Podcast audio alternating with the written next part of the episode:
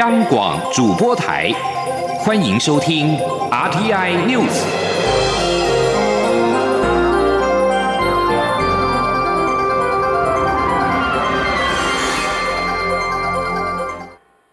各位好，我是主播王玉伟，欢迎收听这节央广主播台提供给您的 R T I News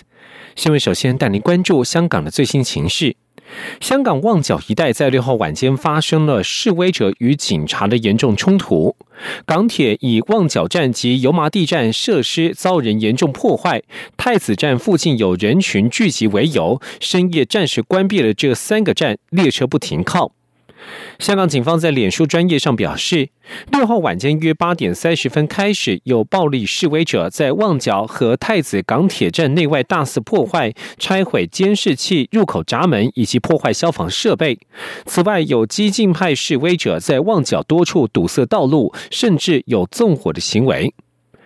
六号的示威起因是不满八月三十一号港警在太子站暴力执法，并且怀疑当天有人在站内死亡，而港铁可能会销毁相关的监视器画面。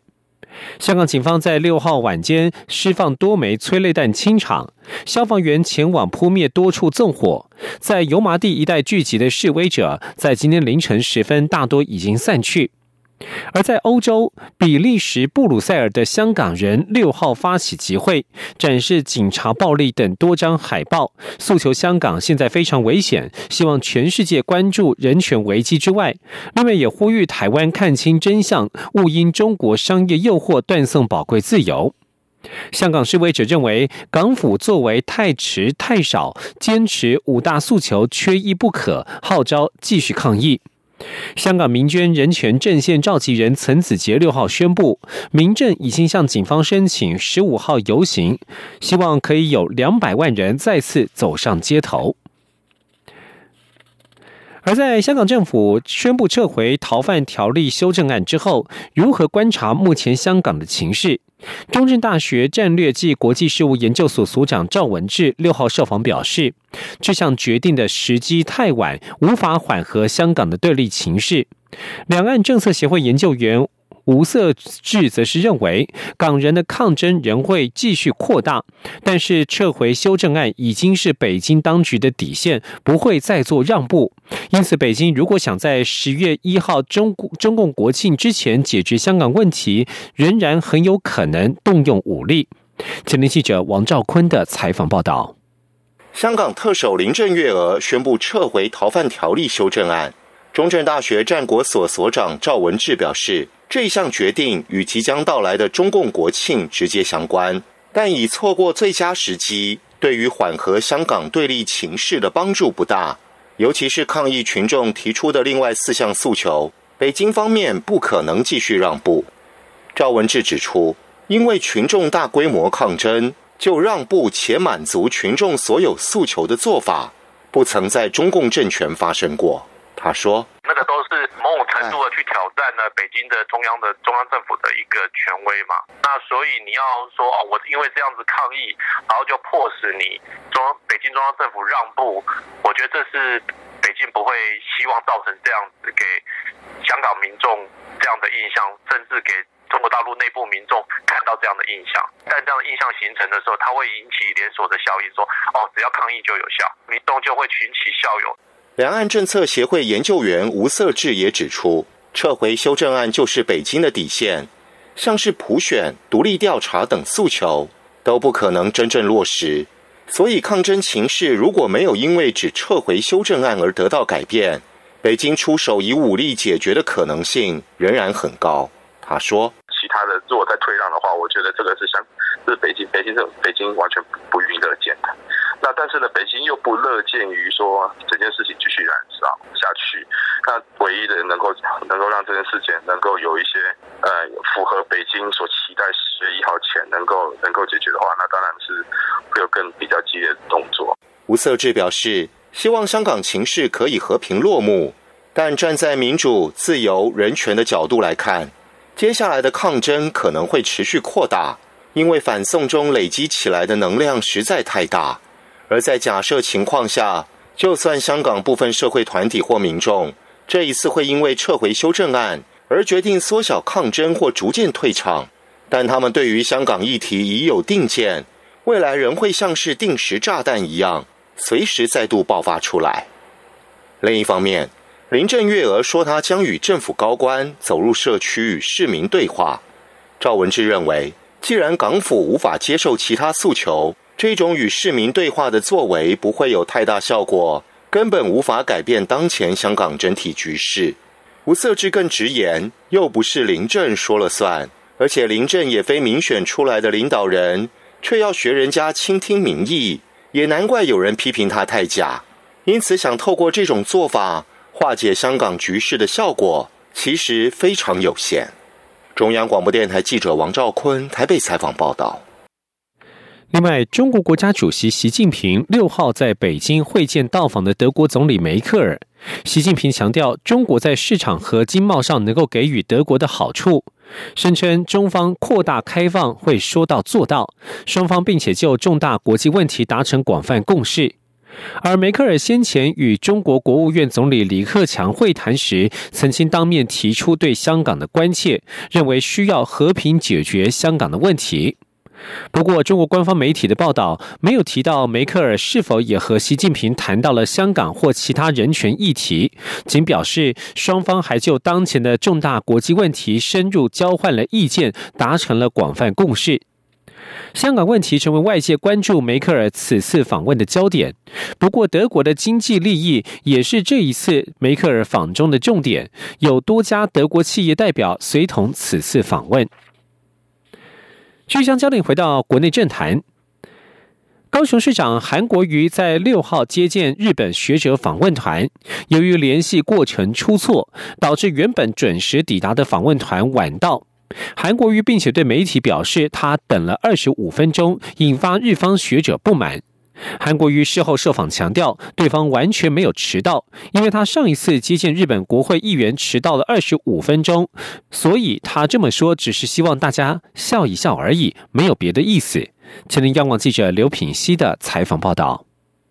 高雄市长韩国瑜六号中午接见日本东京大学两岸关系研究小组，原定会面时间为十一点二十分，韩国瑜提前十分钟抵达，访团则晚到十五分钟。韩国瑜会后受访时表示，他等了二十五分钟，我今天没有迟到，并说要多体谅远方来的贵宾，他完全不介意。不过，日方学者松田康博事后在脸书发文澄清，他表示，他们收到的通知，会面地点是在凤山行政中心，他们抵达后才接到电话，临时通知改到四维行政中心，他们赶忙搭计程车前往。会面时，韩国瑜早已知道联络出问题，没想到韩国瑜会后对媒体说，他等了日本人二十五分钟，他难以理解韩国瑜及其团队的作风。对此，韩国瑜六号傍晚受访时表示，上次日本国会议员来访时，他因为行程耽搁迟到二十五分钟，所以他今天特别提早抵达。市府一开始通知的地点的确是在凤山行政中心，所以对方临时转换交通工具到四维行政中心。他强调，日本访团完全没有迟到，他之所以说自己等了二十五分钟，只是希望大家笑一笑而已。他说，所以日本这一团，我要再一次重申，他们非常重视有没有迟到这件事，完全没有迟到。那也是因为上一次招待日本众议院的议员的时候，我跑到佛光山，将近有两千位来自海内外的佛教的信徒到了佛光山，那我也去讲话，再赶来，所以迟到二十五分钟。我今天下午用开玩笑的口吻说，我等了二十五分钟，是希望大家笑一笑而已，没有别的意思。韩国瑜表示，他非常感谢日本学者来访，对方非常关切台日关系发展以及两岸关系，彼此交谈很愉快，而且收获很大。高雄市政府则发出声明表示，由于负责与市府联络的府外联络人疏忽，而造成客人跑错地方，行程延迟与日本参访团本身无关，客人本身并没有迟到。韩国瑜事前也不知情，现场被记者问及才有所说明。市府表示，韩国瑜要求市府团队今后在安排外宾来访时，要再三与外宾联络窗口确认，确保这种情况不再出现，并对宾客所造成的困扰深感歉意。央广记者刘品熙的采访报道。国民党内整合仍然没有改善的迹象。鸿海创办人郭台铭六号晚间也和东京大学两岸关系研究小组一起用餐。他在脸书贴文表示，在他宣布要投入总统初选，日本有很多以他和中国大陆关系为题目的报道，他也一一回答疑问，表示自己不会因为商业利益而遭到中国掣肘。郭台铭还表示，与日本学者见面，双方都准时到达，就能宾主尽欢。而在民进党与柯文哲的关系方面，台北市长柯文哲六号上午受访时，以陈菊是比较肥的韩国瑜回呛民进党立委段宜康。蔡英文总统在六号下午被问到此事时的看法时，呼吁大家在选举过程当中要谨言慎行，不要出现带有歧视性的说法，造成社会不好的示范。前天记者欧阳梦平的采访报道。民进党立委段宜康在脸书写道，柯文哲是比较会考试的韩国瑜。柯文哲六号上午被问到对此事的看法时，回呛难道陈菊是比较肥的韩国瑜，遭到批评是人身攻击与歧视。蔡英文总统六号下午到台中参拜元宝宫，受访时呼吁大家在选举过程中谨言慎行，不要有歧视性的说法。他说，选举哦，确实是我们民主社会里面也很重要的一环了哈。但是在选举的过程中固然有竞争了哦，但是我觉得我们在发言的时候还是要谨慎哦，呃，不要带有歧视性的说法哦，造成社会的呃不好的示范哦，那也会某种程度破坏社会的和谐了哦。所以，所以我觉得我们还是谨言慎行。对于美丽岛电子报的最新民调显示，国民党总统参选人高雄市长韩国瑜的信任度及满意度都居六都之末。蔡总统表示，不只是民调，他认为高雄市民在其他许多层面也有一定的感受。在民主社会里，选民对于政治人物的表现都会有自己的评价。另外，蔡总统竞选连任办公室成员陆续到位，却传出与党中央不合。蔡总统五号首次邀集党务主管到官官邸进行便当会，希望府院党之间的沟通协调顺畅。对此，蔡总统六号受访时表示，其实民进党的团结意识很高，竞选办公室及党部的协调也运转得不错，只是因为选战将进入下个阶段，所以希望大家坐下来谈一谈，把整合做得更好。总统并指出，现在团队的整体士气不错，团结意识也很高。他在会中告诉大家，对内要团结，对外则要成为很稳健稳固的团队。中央广播电台记者欧阳梦平在台北采访报道。至于关注的是转型正义的议题，促进转型正义委员会近期持续调阅被国安局列为永久机密的政治档案，对外机关陆续回复促展会同意解密，待解密程序完成之后，促展会将可进一步应用政治档案内容。促展会委员叶宏林六号表示，未来会针对陈文成命案、林宅血案提出专案报告，并且对外公布。前天记者王维婷的采访报道。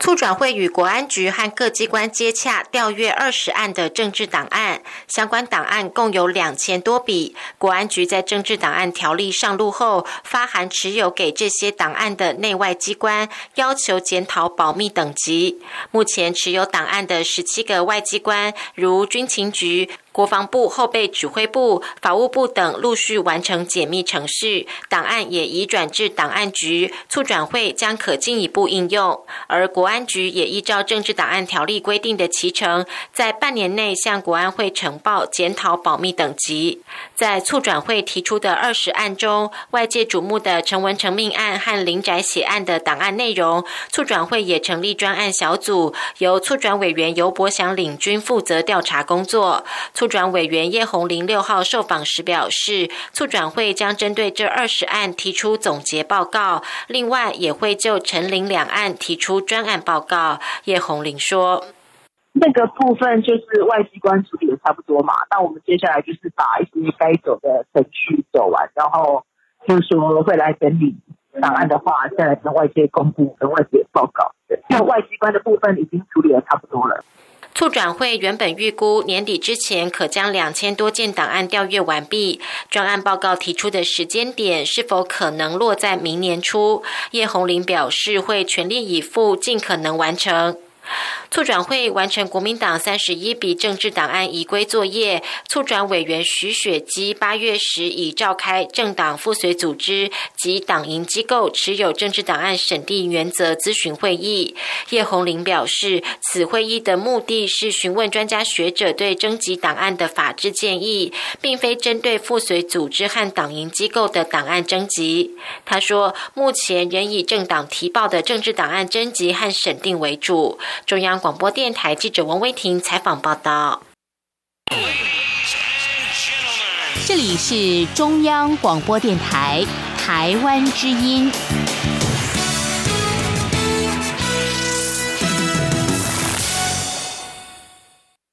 各位好，我是主播王玉伟，欢迎继续收听新闻。交通部长林佳龙在六号宣布正式成立交通科技产业汇报，下设十个产业小组，致力于各种高新科技在交通领域的应用，同时反映产学研意见给政府参考，让决策时不会闭门造车。林佳龙进一步指出，交通部其实是台湾最大的服务业，而交通科技产业汇报正是交通部因应未来的时代变迁，在组织上所做的创新。前天央广记者吴丽君的采访报道。交通科技产业汇报六号在交通部长林佳龙主持下正式成立，共有近五十位产学研专家学者出席成立大会，未来也将在其中扮演重要角色。林佳龙表示，随着各种高科技及新科技的发展，交通部也应摆脱过去管东管西的思维，以各种创新服务驱动陆海空，包括电信、邮政、气象等，从马路到网路的国家竞争力得以提升。林佳龙强调，交通部其实是台湾最大的服务业，而交通科技产业汇报正是交通部因应未来的时代变迁，在组织上所做的创新。他说，交通部其实是台湾最大的服务业，好，所以这一个交通科技产业汇报某个程度也是一种组织上面的创新，至少对交通部来讲充满了挑战。交通科技产业汇报下设无人机科技产业、智慧公共运输服务产业、 五 G 智慧交通实验场域、智慧海空港服务产业、智慧物流服务产业，还有自行车及观光旅游产业等十个产业小组，致力各种高新科技在交通领域的应用，同时反映产学研意见给政府参考，让决测时不会闭门造车。目前智慧电动机车科技产业小组已整合台湾所有电动机车业者，成立国家队，并与经济部展开跨部会合作，研发智慧安全电动机车。铁道科技产业小组也也完成铁道产业发展 R-Team 的筹组，未来将朝国产化目标推进。交通大数据科技产业小组则已成立交通大数据生态系合作联盟，并与国际大厂微软及 Amazon 建立合作伙伴关系。智慧电动巴士科技产业小组则将带领国内电动巴士产业携手迎向二零三零年公车全面电动化的庞大商机。中央广播电台记者吴丽君在台北采访报道。应用科技的同时，也需注意法律规范。俗称 Uber 条款的《汽车运输业管理规则》第一百零三条之一修正案即将在十月六号正式开罚，违者最高可处新台币九万元的罚款。为此，网络轿车平台代雇驾驶自救会六号前往交通部陈情。对此，交通部长林佳龙首度松口，会研议缓冲期，让有心合法的业者有路可走。交通部随后也发出声明，但是并未明确指出具体的缓冲时间，或者十月六号究竟是否会如期开罚。继续要关注的是台湾中高龄者的权益。台湾自去年迈入高龄化社会，劳动部研拟推动中高龄者及高龄者就业促进法，提升各年龄层的劳动力。国民党立委曾明宗认为，提升中高龄的劳动参与率是面临少子化很好的替代方案。民进党立委李俊毅则表示，协助中高龄者就业当然是好的方向，但还需了解法案详细内容才能进一步讨论。前天记者郑林的采访报道。台湾在去年已正式迈入高龄社会，推估将在八年后达到超高龄社会的标准。为了因应未来劳动市场可能出现的劳动力短缺风险，劳动部提出中高龄者及高龄者就业促进法草案，提升中高龄及高龄者的劳动参与。劳动部长徐明春指出，期盼法案能在这个会期中通过。国民党立委曾明宗表示，法案大方向他赞同，因为随着出生率一再降低，各行业面临劳动力缺乏情况越来越严重，提升中高龄者劳动参与率确实是好的方式。不过他也提醒，政策措施必须具体可行才有帮助。随着我们的出生率一再降低的结果，慢慢劳动力会缺乏，相对的我们我们中高龄的就业的机会和参与就业参与率是跟其他国家比起来相对是低的，出生率低的结果，那我们中高龄的劳动参与又低，所以我觉得把中高龄的啊。呃劳动参与把它提高，这是一个很好的替代方案。民进党立委李俊毅则说，目前法案还没开始审议，难以评论专法内容的好坏。不过，他也认同帮助中高龄者就业的方向。有这样的法规，当然对中高龄有帮助，那当然是好啊。哦，那只是说我们也要看一下法规的内容，然后怎么来讨论，有没有什么细节要注意。其实跟立法之间还会还会呃，在开之前会做一些沟通嘛，部分的列为优先法。李俊毅表示，这个会期是预算会期，所以总预算必须最优先处理。还有审计长人事同意权案，因为现任审计长林庆龙的任期将于今年十月一号届满，必须在时间内完成人事同意权。而且这会期时间比较短，许多立委又要忙选举，所以会挑出最具急迫性的法案，尽快审议通过。央广记者郑玲采访报道。社团法人台湾社区。台湾社区是长期照顾服务策略联盟，社照盟在六号正式成立。卫生福利部部长陈时中也出席力挺，并且表示希望未来能够与社照盟展开良性对话，并且进行策略联盟，让政府的长照能够做得更完善。前天刚忘记者吴丽君的采访报道。历经数月的筹备，社照盟六号在台大医院国际会议中心正式成立，未来将透过联盟的运作，监督政府社区式长照政策的健全发展与量能，并争取合理的政府支付，同时借由联盟的协助，让社区式长照服务永续经营。卫福部部长陈时中也出席致意，并表示他一向秉持的原则就是合作才会成功，因此他也期盼未来携手社照盟，让长照资源部件更完整缜密，制度更进步。他说，我想社照盟所成立的相关的团体都是我们长期在合作的伙伴，那非常期待未来能够展开良性的对话跟策略的联盟，让我们的长照做得更好。陈时中指出，截至今年七月底，政府已在各县市乡镇布阵了五百七十五个 A 级社区整合型服务中心，四千一百零七个 B 级复合型服务中心，以及两千三百四十五个 C 级巷弄长照站，达成今年设立的目标，也即将于今年底提前达成明年设立的目标。社照盟则表示，未来首要的工作就是希望督促提供社区式服务的业者能维护服务品质与使用者权益，期盼社区式照顾普及之后，让国人都能够在社区里安心变老、安心养老以及安心终老。中央广播电台记者吴丽君在台北采访报道。关注与新南向国家的交流。教育部推动新南向学海逐梦计划，鼓励大专生到新南向国家职场实习。就读清华大学财经系的林家豪，为了更贴近在台的二十二万名越南人，决定透过这项补助计划到越南世越银行实习两个月。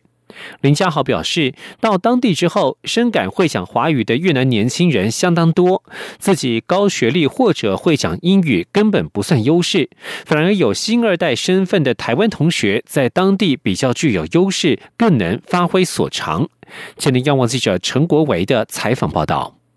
就读清华大学计量财务金融学系的林家豪，在同学们都想到欧美国家实习之际，选择到越南的世越银行实习。我们从小到大学了那么久的英文，我们遇到外国人可能又卡住了，又讲不出话来。那为什么我们平常无时无刻都在遇到越南人，可是我们却无法跟他们讲任何一句话，或甚至他们问话问路我们都没办法回答？林家豪指出，他在彰化市长大，全市人口目前有二十五万人，但他发现光是在台的越南移工及新住民就高达二十二万人，让他决定想到越南看看，深入越南文化。林家豪说，世越银行是台湾国泰世华银行与越南工商银行各持一半股份的子行，约有八十名员工，其中有四名台湾籍的主管。他进去实习后，原本不理解为何主管要他做柜台，后来才发现，在越南银行工作不仅步调慢，而且分工不明确，做柜台所要处理的事务最庞杂，